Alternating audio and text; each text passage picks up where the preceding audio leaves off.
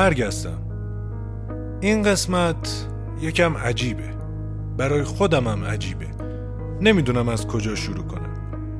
یعنی اگه این قسمت رو تا آخر گوش کنی تهش یا من یه شامورتی هم که از توهم توطعه دارم دریوری میبافم و دیگه نامه هم رو گوش نمی کنی یا از این قسمت به بعد وقتی از برساخت و ساختار میگم حرفم رو می‌فهمی.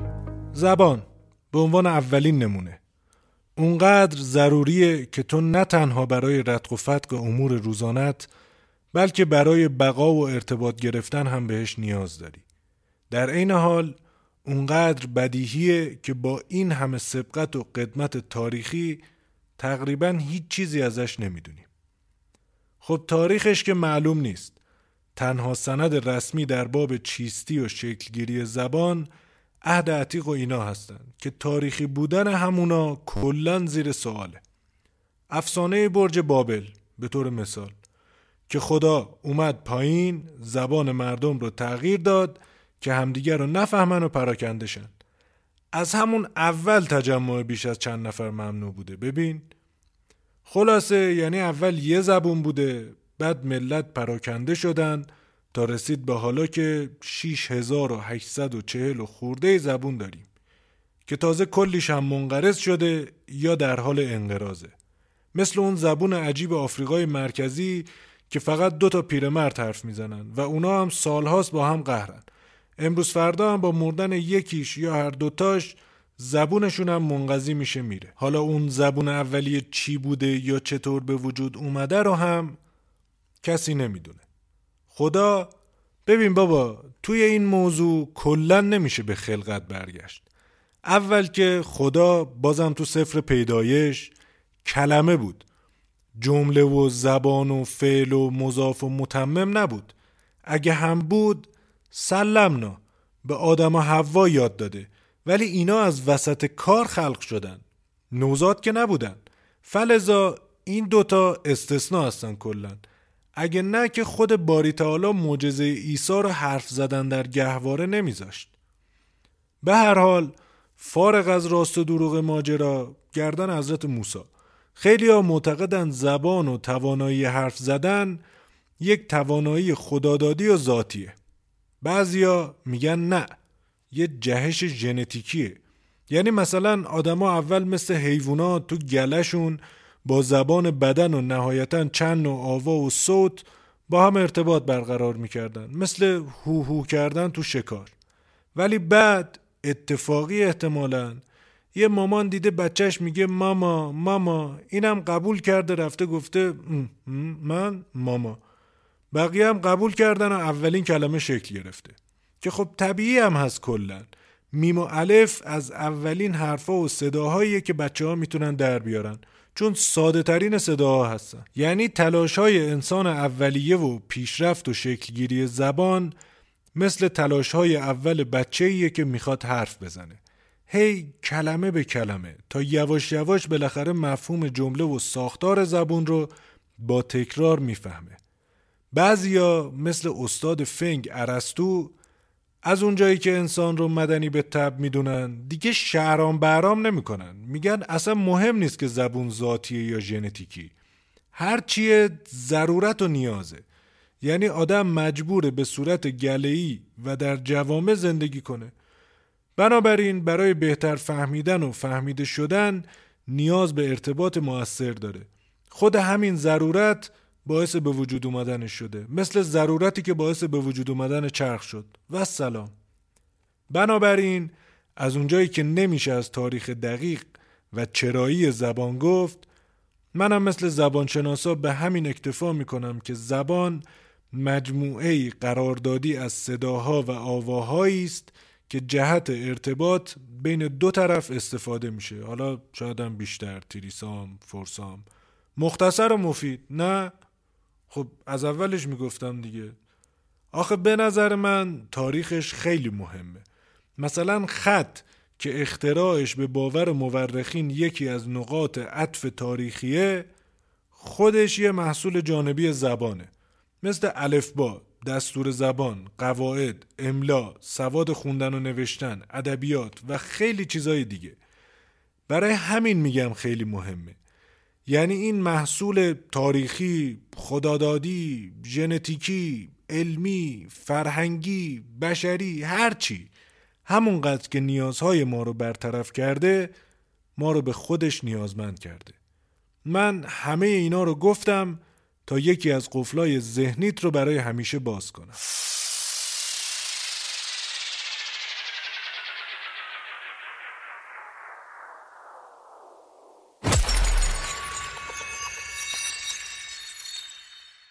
رادیو پرگست قسمت یازده قند پارسی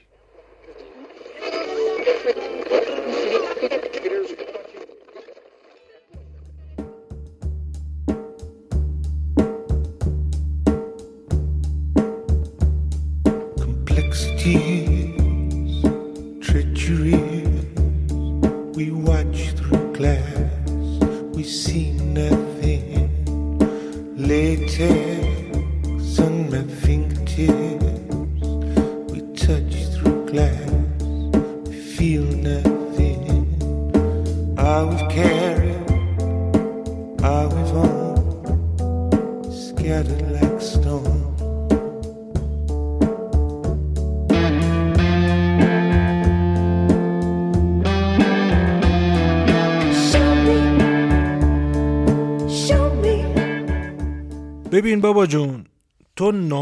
از زبان و حرف زدنی. یعنی حتی اگه نخوای یا نتونی هم بالاخره باید با زبان بدن و زبان اشاره حرف بزنی. پس زبان خیلی مهمه. همونطور که گفتم الان چند هزار تا زبون داریم. ولی توی حدود دیویست خورده کشور و از این همه جمعیت انسانی نهایتا یه تعداد معدود 100 150 تاش زبون رسمیه. یعنی بر اساس قانون اساسی توی ادارات و فلان دولتی و آموزش و هر چی که هست یه زبون خاص استفاده میشه. مثل فارسی که توی ایران زبون رسمیه. اصل 15 قانون اساسی. توی بعضی کشورها هم به طور رسمی توی قانون اساسی نیست. ولی به شکل غیر رسمی کلا زبان رسمیه. مثل انگلیسی تو آمریکا. بعضی جا هم چند تا زبون رسمی دارن. مثل سوئیس که چهار یا بولیوی که سی و هفت تا زبون رسمی داره. حالا اینکه چرا کشورها زبون رسمی دارن می‌تونه دلایل مختلفی داشته باشه که در نهایت از نظر بنده حقیر دلیل همش یکیه. اولین و ساده ترینش اینه که خرج داره. یعنی مثلا سازمان ملل 6 تا زبون رسمی داره که کلی از خرجای دبیرخونش سر ترجمه اسناد و مدارک و مترجم همزمان و اینجور چیزا میره. حالا فکر کن مثلا ایران که 20 تا زبون داره چقدر بودجه دولتی اونجا حیف و میل می‌شد. حالا آموزش و اینها بماند. یه دلیل دیگهش در عمده موارد بحث ملیه. اینجاش تاریخی و اینا میشه. ببین توی هر موقعیت جغرافیایی که زبانی شکل گرفته این قراردادهای زبانی بر یه اساسی شکل گرفتن. عمدتا آدما اولین چیزایی که می‌دیدن رو اسم گذاری می‌کردن. مثل مامان آب سنگ. اینش که چقدر خلاقیت داشتن بستگی داشت. مثلا توی حوزه اسکاندیناوی که تقریبا همیشه برفیه بیشتر از 60 تا کلمه برای حالات مختلف برف وجود داره. یا مثلا توی عربی بیشتر از 100 تا کلمه برای شطور توی سنین مختلف و نژادهای متفاوت هست. یا توی هندی هزار تا ادویه مختلف وجود داره.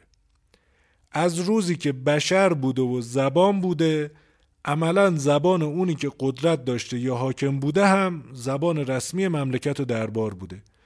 به عبارت دیگه کلا اینکه به زبان ما صحبت بکنن خیلی مهم بوده. مثالاش الا ماشاءالله به قدمت تاریخ. مثلا یونانیا هر کسی رو که یونانی صحبت نمی‌کرد و بلد نبود بربر می‌دونستن. احتمالا وچه تصمیه بربری هم همینه. یا اعراب اون موقع که زور دستشون بود و در عالم ترک تازی می‌کردن به هر کسی که عرب نبود و عربی نمی‌فهمید می‌گفتن عجم. و سر جام می‌رفتن می‌گفتن شما عجمین گنگین دارین با ما ابو ببو می‌کنین. یالا عربی یاد بگیرین. تو مصر برای همین عربی حرف می‌زنن. و اگه فردوسی بسی رنج نبرده بود در اون سال سی عجم زنده نمیماند بدین پارسی. ما هم الان خیلی بیشتر از این عربی حرف می‌زدیم. خود همین فردوسی هم تو گفتن شاهنامه خیلی از جاها اینجوری بوده که اون موقع که ما ایرانیا فلان بودیم تورانیان و ترکا بیسان بودن. عربا که اصلا ز شیر خوردن و تخم سوسمار عرب را به جایی رسیده است کار که تخت کیانی کند آرزو. توفو بر تو ای چرخ گردون توفو. به تخت کیان تا نباشد نژاد نجوید خداوند فرهنگ و داد. مغول ها و ترک ها هم وقتی به ایران حمله کردن همین کارو کردن. برای همین زبونمون مخلوطی از عربی و فارسی و ترکی و فرانسوی. فرانسوی ها البته حمله نکردن اون بحثش یه چیز دیگه است. خلاصه که زبون رسمی و تبدیل زبان یه چیز همیشگی بوده. الان چرا هندی یا انگلیسی حرف می‌زنن؟ هر شقه آفریقا یا انگلیسی یا فرانسوی حرف می‌زنن؟ کانادایی یا جفتش؟ برزیلیا، پرتغالی، بقیه آمریکای جنوبی، اسپانیایی. کشورهایی که قبلا تحت حکومت شوروی بودن هم روسی حرف می‌زنن. کلا هر کسی زورش اونقدری می‌رسیده که یه کشوری رو بگیره لاجرم اونقدرم زورش می‌رسیده که زبونش رو اونجا بکنه زبون رسمی. آلمان وقتی فرانسه رو گرفت حتی اسم خیابونای پاریس رو آلمانی گذاشت. یا ژاپن وقتی کره رو گرفت حتی اسم آدما رو عوض کرد و بهشون شناسنامه ژاپنی داد. خب یه وچش اینه. یه وچش البته فرهنگی بود. همین که مثلا فرانسه یا انگلیسی چجوری وارد زبون ما شد. یعنی یه زبون چه جایگاه سیاسی اقتصادی و فرهنگی داره. ببین درست یا غلط کشورهای مسلمون رو جون به جون کنی عربی براشون مهمه. مثل اصل 16 قانون اساسی. چون زبان قرآنه. دلیلش هم همینه که عرب که اومدن ایران نگفتن به به چه بچه های خوبی آفرین مسلمون شدین حالا بیاین باوزی کنیم فارسی یاد بگیریم. گفتن به ما عربی گفتن ما هم به شما عربی میگیم. یالا این قرآن اینم عربی. حالا بگو لا اله الا الله تفلهو برای همین حالا دیگه بعد از این همه سالم اگه بگیم خدایا بر محمد و خاندانش درود فرست قبول نیست دهنمون بوی بهشت نمی‌گیره. برای همین همه سورناها و وندادها شدن ابو اسحاق و یعقوب و محمد. مثلا تا زمانی که رومیا حاکم اروپا بودن و بعدها واتیکان لاتین زبون همه کاره اروپا بود. وقتی امپراتوری پروس بود آلمانی زبون اول بود. از انقلاب فرانسه و ناپل اون تا جنگ جهانی اول فرانسوی زبان اول سیاست و فناوری و علم بود. از جنگ جهانی دوم تا ظهور تکنولوژی و اینترنت و آیفون و الان زبان اول انگلیسیه.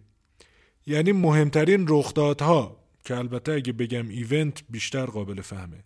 مثل مراسم فلان فیفا مراسم نوبل مراسم اهدای جوایز بهمان. رسانه مهمترین مقالات علمی جهان. فیلم ها سریال ها کتاب ها همه چیز یا انگلیسیه یا اگه نیست باید به انگلیسی ترجمه بشه. یعنی تا حتی اگه بخوای بری سفارت یک کشور غیر انگلیسی زبون هم مدارکت رو باید به انگلیسی ترجمه کنی. الکی نیست که explore اینستا پر از آموزش رایگان انگلیسی و آیلتس و نگو I'm bad غلطه بگو I'm fucked up که البته اینا فکر می‌کنن زرنگن. اون موقع که اینا اصلا نبودن نصرت با دیویدی آموزش می‌داد. الان که حتی سایت مشاور املاک زاغارت سر کوچه ما هم برای کلاس کار صفحه انگلیسی داره. خب این وجهه فرهنگی در کنار مسئله قدرت باعث میشه که اهمیت زبان خیلی بیشتر بشه. بیخود نیست که از شش زبان رسمی سازمان ملل متحد چهار تاش زبون پنج عضو دائم شورای امنیته. تهش هم یه روزی رو به عنوان روز جهانی زبان مادری معرفی می‌کنه که خب نمادینه دیگه همونقدر در گرامی داشته زبان مادری و حفظ فرهنگ ها و هویت تأثیر گذاره که کنفرانس پاریس در کنترل گرمایش جهانی و برنامه توسعه در رفع کامل گرسنگی موثر بود. نهایتا وجهه ملی زبان مهمه. چرا یه عده داد می‌زنن که وای مسلمونا گریه کنین فارسی زبون ملی ماست و بخشی از هویت و تمدن ماست و داره با انگلیسی و لغات بیگانه از بین میره؟ که کراوات بشه درازاویز زینتی و تبلت بشه نمی‌دونم چی چی مالشی. خب اینم چیز جدیدی نیست. یعنی همونقدر که زبون جدید زور می‌زنه جای زبون قدیم رو بگیره اونم مقاومت می‌کنه. تو سطوح مختلف. مثل همون کاری که فردوسی کرد یا مقاومتی که نسل قدیم در برابر اصطلاحات و اسلنگ های نسل جدید می‌کنن مثلا توی دوره تو ایران تصمیم گرفتن ما ایرانی هستیم زبون رسمیمون فارسیه باید کلماتمون فارسی باشه. عدلیه و نظمی و بلدی و فلان که معنی نداره. دادگاه و پاسگاه و شهرداری از همینجا شروع شد. هواپیما، خودرو، دانشگاه از اون موقع هر کی گفت آقا زبان مادری ما هم در خطر بذارین به بچه همون آموزش بدیم گفتن شما خودتون ایرانی نمی‌دونین تجزیه طلبین می‌خواین جداشین وگرنه که همون فارسی زبون ملی و رسمی مملکت خیلی هم کافیه. اینا دلایل مختلف زبون رسمی داشتنه که گفتم تهش همه دلایل یه چیزه زور. حالا این چه ربطی داشت؟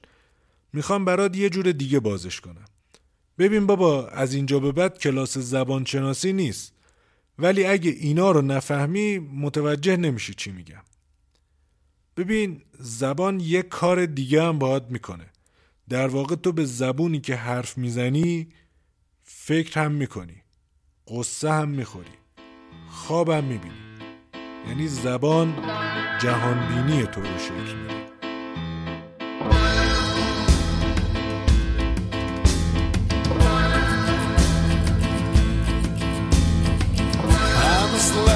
To who gave a name to my body and form to my focus soul. I'm a slave to the money that burned my hands to the profit and fatigue.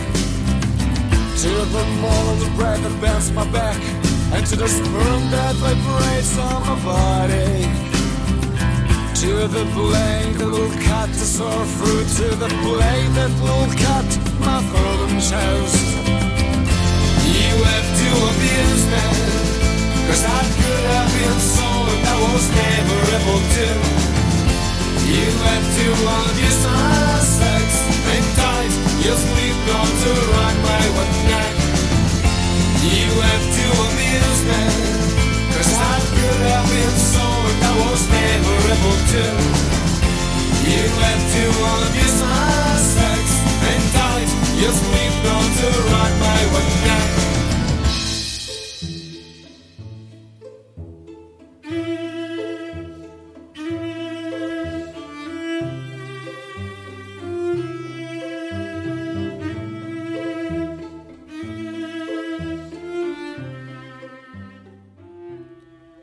جهان بینی و طرز فکر سطوح مختلف داره که می‌تونه توی رفتارت هم تأثیر مستقیم بذاره که می‌ذاره مثل تعارف ما ایرانیا که از یه سنت فنگی و کلامی زبانی تبدیل به یه رفتار جمعی مطلوب شده.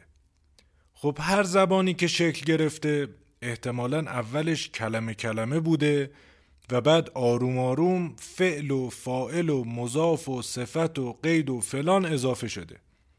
خب این ساختارا توی وهله اول شاید مهم به نظر نیاد ولی همینا ذهن تو رو شکل میدن و حتی مسیر فکرت رو متأثر می‌کنن. مثلا خیلی بدیهیه که تو هیچ کلمه فارسی نمی‌تونی داشته باشی که حرفی ازش خارج از الفبای فارسی باشه. اگه باشه خیلی ساده قبول نیست. یعنی حتی اگه خودت قبول کنی هم حساب نیست. چون هیچ کس دیگه اون کلمه رو استفاده نمی‌کنه. مثلا ما توی فارسی کلمه ای نداریم که با ساکن شروع بشه. مثال ستاپ ستار شمایکل برای همین میگیم استادیوم اسنوب داگ اشتودگارد. یا مثلا هیچ کلمه فارسی نیست که بیشتر از دو تا حرف ساکن پشت سر هم داشته باشه. برای همین مثل فرانسوی ها نمی‌تونیم بگیم. مجبوریم بگیم لوستر سارتر. یا توی ایتالیایی و فرانسوی و عربی و اسپانیایی و یه سری زبون دیگه کلا مذکر و مؤنث داریم. تو آلمانی که علاوه بر اینا مخنث هم داریم. بعد تو فارسی جنسیت نداریم. یکی هم تفاوت‌های دستوری زبان هاست. مثلا توی اکثر زبونهای هندو اروپایی اول فائل میاد دوم مفعول سوم فعل. ولی تو زبونهای با ریشه لاتین اول فائل میاد دوم فعل میاد سوم مفعول. یا مثلا همون قدری که توی فارسی ماشین قرمز قاعده گفتن موصوف و صفته توی گیلکی قرمز ماشین و توی انگلیسی ردکار قاعده است. یعنی توی هر زبانی مجبوری که قواعد دستوری و ترتیبی اون زبون رو به کار ببری.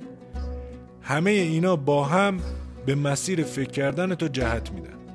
شاید بگی اغراق باشه ولی بذار از یه طرف دیگه بریم. کل کلمات و جملاتی که توی زبون به کار میرن فقط و فقط تو بستر فرهنگی تاریخی اجتماعی اون زبون معنی میدن. مگه اینکه دقیقا معادل فرهنگی و فلانش رو بشه تو اون زبون دیگه پیدا کرد. مثلا توی حالت عادی شاید جیگرتو بخورم قربونت برم حتی معنی خیلی رومانتیکی هم بده و به عنوان قربون صدقه به کار بره. ولی همین رو بخوای با هر لحنی و توی هر موقعیتی بگی I eat your liver تازه بعدش هم بگی I sacrifice myself for you طرف تا بتونه ازت دور میشه. به عبارت ساده تر یعنی اینکه کلمات و این ساختارا توی شبکه مرتبط با هم معنی پیدا می‌کنن. اینجا باید بهت از یه باگ مغزی بگم. کلا برای اینکه بشه یه کلمه و مفهوم رو خوب شناخت و یادش گرفت باید بشه یه تصویر ازش تو ذهن داشت. حالا این می‌تونه یه شی باشه یا یه حالت یا یه ایده. برای همین موقع یاد دادن کلمات به بچه ها و کلا تو آموزش زبان از تصاویر و مثال ها استفاده میشه. خب تو اشیا و چیزا و حالات ملموس این تصویر واضح تره. مثلا وقتی میگم سگ احتمالا تصویر یه سگ حالا از هر نژادی و سنی و رنگی بسته به موقعیت زمانی و مکانی زندگیت بیاد تو مغزت. یا مثلا وقتی میگم درخت تصویر یه درخت رو ببینی. البته این توی یه جمله که مثلا ده تا کلمه داره انقدر سریع اتفاق میفته که اصلا به چشم نمیاد. ولی در کنار این تصویر یه زنجیره زبانی هم هست. یعنی مثلا سگ در کنارش چهارپا بودن، پستاندار بودن، دشمنی با گربه، وفاداری، دم داشتن و خیلی چیزای دیگه به ذهنمون میاد که باعث میشه اون کلمه رو بهتر بفهمیم. برای همینه که بعضی مفاهیم ناملموس که نمیشه ازشون تصویر مشخص داشت مثل عدالت، لیبرالیسم، قانون، هنر، فرهنگ و مفاهیم مشابه دیگه. کسی هم نمی‌تونه یه تعریف مشخص ازشون ارائه بده. یعنی از راننده تاکسی و نونوا تا ملا و کشیش و سیاستمدار و ورزشکار و هنرمند و استاد دانشگاه و فعال اجتماعی و شوهرمه و بلاگر اینستاگرام هر کدوم یه تعریف دارن. حالا تو هر زبونی بسته به سنت و فرهنگ و تاریخ و همون چیزای دیگه که نمیشه تعریف کرد این مفاهیم و شبکه های زبانی می‌تونن متفاوت باشن. تا اینجا رو می‌گیری چی میگم؟ نه دریوری نمیگم. ساده شدهش اینه که تو برای اینکه آلمانی حرف بزنی باید بتونی آلمانی فکر کنی. یعنی حتی اگه انگلیسی با لحجه آمریکایی حرف می‌زنی هم باید بتونی آمریکایی فکر کنی. برای همین نمی‌تونی به یه فرانسوی بفهمونی چرا برای خریدن آب میوه اول فروشنده کلی اصرار کرد که قابل نداره مهمون ما باشین یه ساعت پول نگرفت بعدش که ما اصرار کردیم سر اینم که بزار من حساب کنم. نه نه نه کارت اونو نگیر من دارم بهت نقد میدم بقیهشم مال خودت دعوامونم میشه. خب این شبکه ها و ارتباطات تو سطوح مختلف هست و برای همین تو سطوح مختلف توی رفتار ما تاثیر می‌ذاره. سطح اول توی رابطه با اطرافته.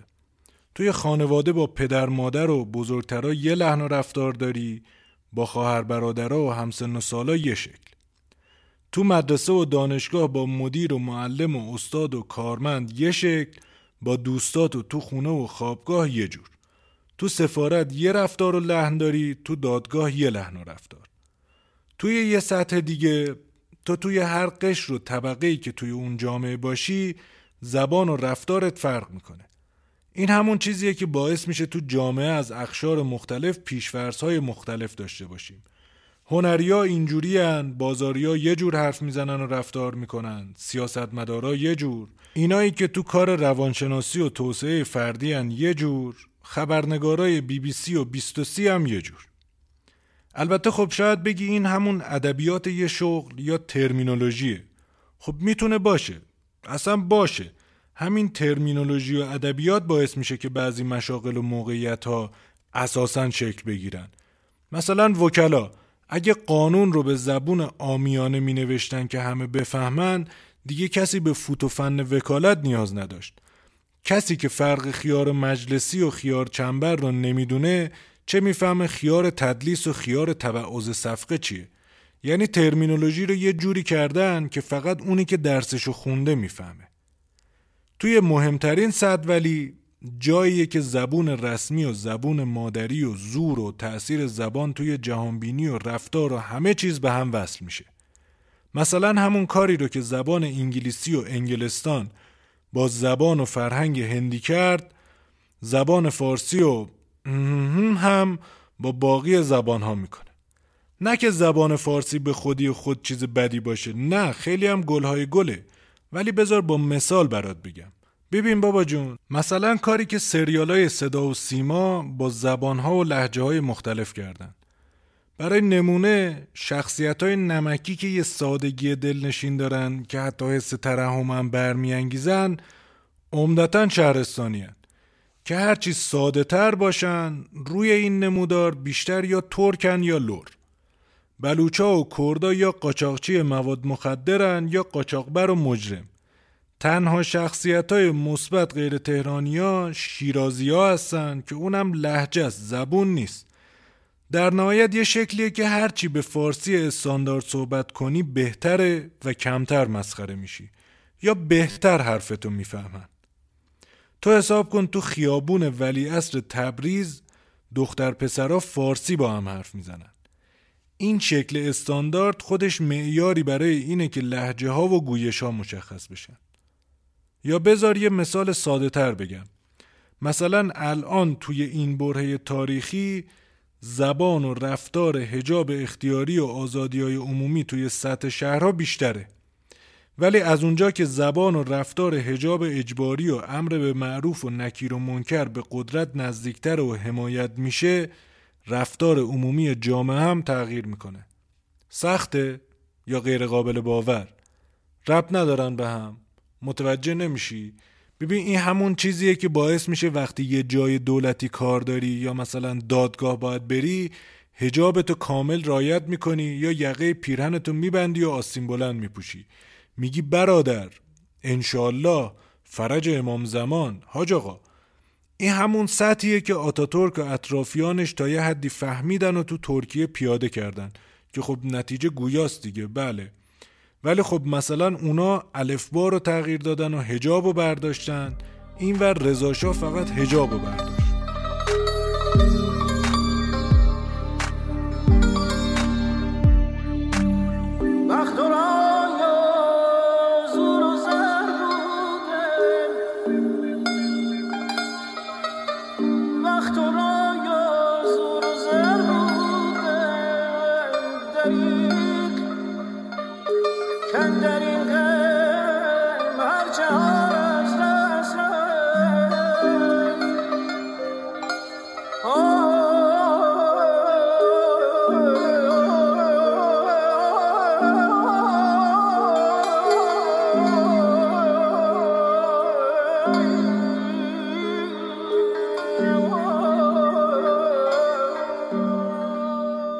حالا من به زبونهای دیگه کار ندارم همونجور که معلومه متاسفانه یا خوشبختانه دارم این نامه رو به فارسی برات می نویسم. برای همین هم انتظار میره که فارسی رو دست کم بلد باشی. انگلیسی و ترکی رو که مجبوری راه نداره. ولی فارسی به نظر من یکی از سختترین و پیچیده ترین زبون هاست. برای همینم از اولش نمی‌دونستم از کجا شروع کنم که به اینجا برسم. کمک تازه الان نه مرسی خودم اوکیش می‌کنم ایشالله زبانی که میشه توی یه جملهش از چهار تا زبون مختلف کلمه داشته هنوز معنی بده. زبان استعاره و تلمیح و کنایه و استفهام انکاری و مجاز و رندی و تقلب. تو ببین تو کدوم زبون. منظور از شراب. در شراب تلخ می‌خواهم که مردفکن بود زورش که تا یک دم بیاسایم. ز دنیا و شر و شورش شراب روحانی و عشق الهیه یعنی می‌خوام بگم کلا این شبکه ارتباطی خیلی پیچیده است. همین کلمه زبان. تو فارسی هزار تا معنی مجازی و واقعی و کنایی مختلف داره. از ضرب المثل بگیر تا اصطلاح و تیکه. به به. قند پارسی. که مثل عربی از معدود زبانهای دنیاست که محاوره و کتبیش خیلی با هم فرق داره. زبان در فارسی علاوه بر زبانهای مختلف مثل فارسی و انگلیسی و ترکی و اینا که گفتم زبان بدن هم هست. که هم زبان با استفاده از بدنه هم زبانی که در دهان و یکی از اعضای بدنه. این زبان می‌تونه دراز باشه که صاحبش زبون دراز و احتمالا بچه پر رو. یا زبان مادری باشه که گفتم چیه تقریبا. اگه زبان سرخ باشه سر سبزت رو برباد میده. اگر هم چرب باشه که خب بستگی داره. ولی چرب زبونی در کل چیز مثبتی نیست. چون عمدتا با زبون بازی همراهه. ولی خب زبان که وسیله بازی نیست. برای همین بهت میگن درس بخون که با زبان اندیشه و علم آشنا بشی. که بفهمی وگرنه یه آدم زبان نفهمی. اگه زبون آدمیزاد بلد باشی که می‌دونی آدم به زبان روزه دروغ نمیگه. با کسی هم با زبان تحریم و تهدید حرف نزن بلکه با زبان تکریم و تمجید حرف بزن. اینجوری گربه زبونتو نمی‌خوره که مجبور شی حرفاتو به زبان بی زبانی بگی. میره زبون گوسفندی با مغز می‌خوره که تو هم بی زبون نباشی. یا اینا رو خودت الان که به زبون شیوا و سلیس میگم می‌فهمی؟ یا تهش بهت به زبون زور میگم بس دیگه بلبل زبونی هم می‌کنه برام. دیگه آتیش خشمم زبانه می‌کشه آدم باش دیگه دارم به زبون خوش میگم. اصلا بذار برگردیم سر همون موضوع رفتارا. ببین طرز فکر و رفتار ما ایرانیا اقلا از موقعی که شعر و ادبیات فارسی شکل گرفته رو میشه تو اشعار شعرای هر عصری دید. حالا هر جغرافیا و دوره تاریخی هم متفاوت بوده. تنها چیزی که تقریبا توی همه دوره ها بوده شعر گفتن شعرا برای حاکمین و شب شعر و سل است. مثلا بعد از حمله مغول تا یه دوره طولانی کلا اشعار عرفانی و اون مدل زندگی مطلوبه. یا مثلا از دوره صفوی اشعار مذهبی و شیعه جعفری مطلوبه. تو دوره پهلوی اشعار سیاسی و انقلابی. البته که شعر و هنر هیچ کدوم از این دوره ها که گفتم رو نمیشه تقلیل به همین موضوع داد. ولی حرف اصلی یه چیز دیگه است. خب فقط اشعار که نیست. زبان فارسی پر از ضرب المثلایی مثل دیگی که برای من نجوشه می‌خوام سر سگ توش بجوشه. یا نه خود خورد نه کس دهد گنده شود به سگ دهد.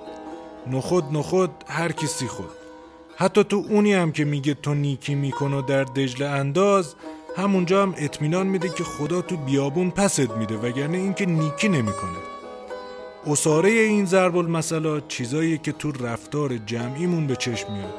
یعنی کلا به لحاظ تاریخی ما فارسی زبانان جهان آدمهای نبخشنده و نامهربان و رند و قالتاقی بودیم. که از داریوش بزرگ که میگه اهورامزدا کشورم را از خوشسالی و قحطی و دروغ در امان دارد تا فردوسی که میگه تو داد و دهش کن فریدون تویی تا سعدی که میگه به عرفن در جهان از سگ بتر نیست نکویی با وی از حکمت بدر نیست. یا حافظ که میگه آب و هوای فارس عجب سفل پرور است و مولوی که میگه از محبت خارها گل می‌شود و نیما یوشیچ که میگه آی آدم ها که بر ساحل فلانین. تا ه الف سایه که میگه با هم مهربون باشین در طول تاریخ این همه بزرگوار تلاش کردن بگن دروغ نگین مهربون باشین آدم باشین. ولی نرود میخ آهنین در سنگ. تقصیری هم نداره. به هر حال زبانیه که در طول تاریخ بارها و بارها و بارها مورد حمله قرار گرفته و کلی مفهوم و طرز فکر باهاش قاطی شده. تا رسیده به ما. مثل یه سری ارزش و فضیلت که انقدر ادبیات گسترده حول محورش تولید شد که وارد افکار و رفتار جمعی تاریخیمون شد. مثلا فقر و استغنا و تواضع و ساده زیستی و پرهیزگاری و تقوا و دست شستن از امیال دنیوی که اینا هر کدومش می‌تونه موضوع یه قسمت باشه. نه که بگم فضیلت نیست هست. ولی ادبیات رویای آمریکایی آمریکا رو به اینجا رسوند. البته که فارسی پر از شیرینی و فضیلت و نکات مثبته. ولی بحث از تأثیر زبانه نه قضاوت ارزشی خود زبان هر زبانی. خب من نمی‌دونم تو قراره چه تأثیری از زبون فارسی بگیری. به هر حال من ساختار و کارکردش رو گفتم. نتیجهش معلوم نیست. در هر صورت ولی دوست دارم اقلا بتونم به یه سمتی راهنماییت کنم که وقتی خواستی به چیزی فکر کنی بتونی از چند تا نقطه نظر و جهانبینی ببینیشون. مجبور نباشی افسار مغزتو به یه زبون و یه طرز فکر خاص بسپاری. هر زبون یه هویته. یه تاریخ شفاهی از شکلی که یه ملت تو طول تاریخ دووم آورده. به هر حال گفتنیا زیاده. چیزهاست. نمیارم گفتن. سلسی گفته شد. ان نهایه امیدوارم توی هر موقعیت جغرافیایی و زمانی و مکانی که به دنیا اومدی با هر زبونی که داشته باشی بتونی از تمام وجوه فرهنگی و تاریخی اون زبون استفاده بکنی. اگه خودت دوست داشته باشی.